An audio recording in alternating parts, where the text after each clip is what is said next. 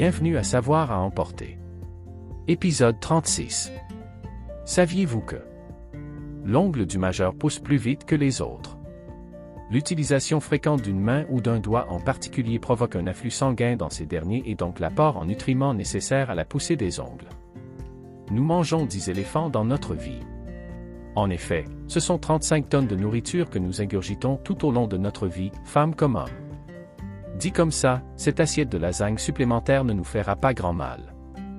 Nos yeux ont la même taille qu'à la naissance et ce tout au long de la vie.